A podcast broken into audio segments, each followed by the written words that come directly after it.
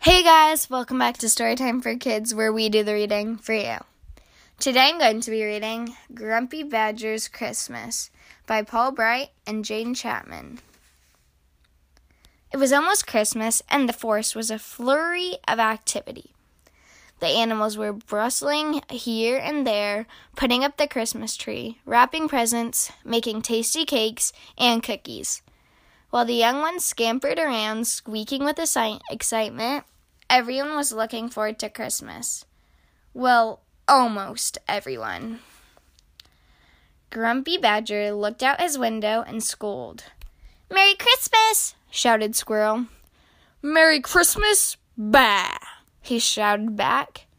What piffle! I am a sensible creature and I sleep all through the winter. Now I'm going to bed until spring, and if anyone makes wakes me, I shall be very, very grumpy. And with that, he pulled his window shut with a clunk. Grumpy Badger knew he would be hungry when he woke, so he checked his pantry.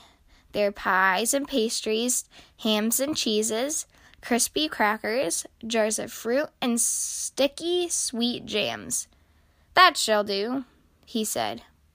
Then he filled his hot water bottle and climbed into bed.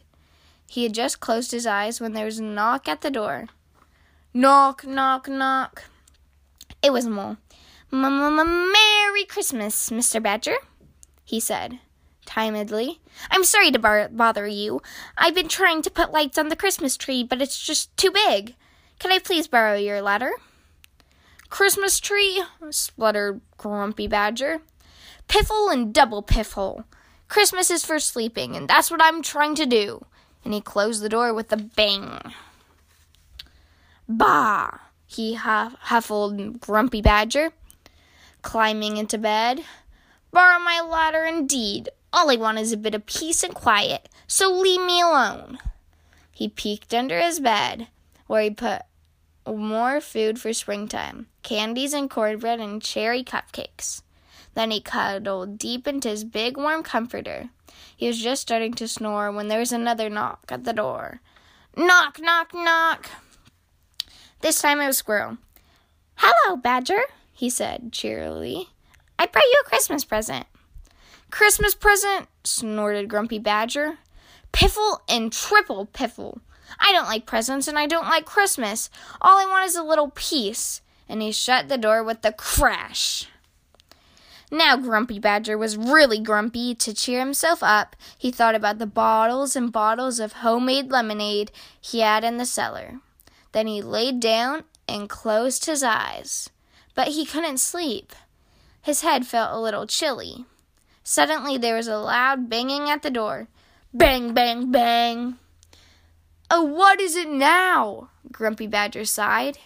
He is about as tired and grumpy as the badger can be. Oh, Badger, panted Rabbit. Help, it's poor Mole. He's stuck at the top of the Christmas tree. Come quickly. Piffle, shouted Grumpy Badger, and triple pat fifth piffle on top of that. Why can't everyone just leave me alone? And he slammed the door so hard the whole house shook. Slam! At long last, Grumpy Badger fell asleep but soon he was tossing and turning and wriggling and squirming. He was dreaming of Mole dangling by one teeny paw from the top of an enormous Christmas tree. Mole was trembling. Mole was about to fall.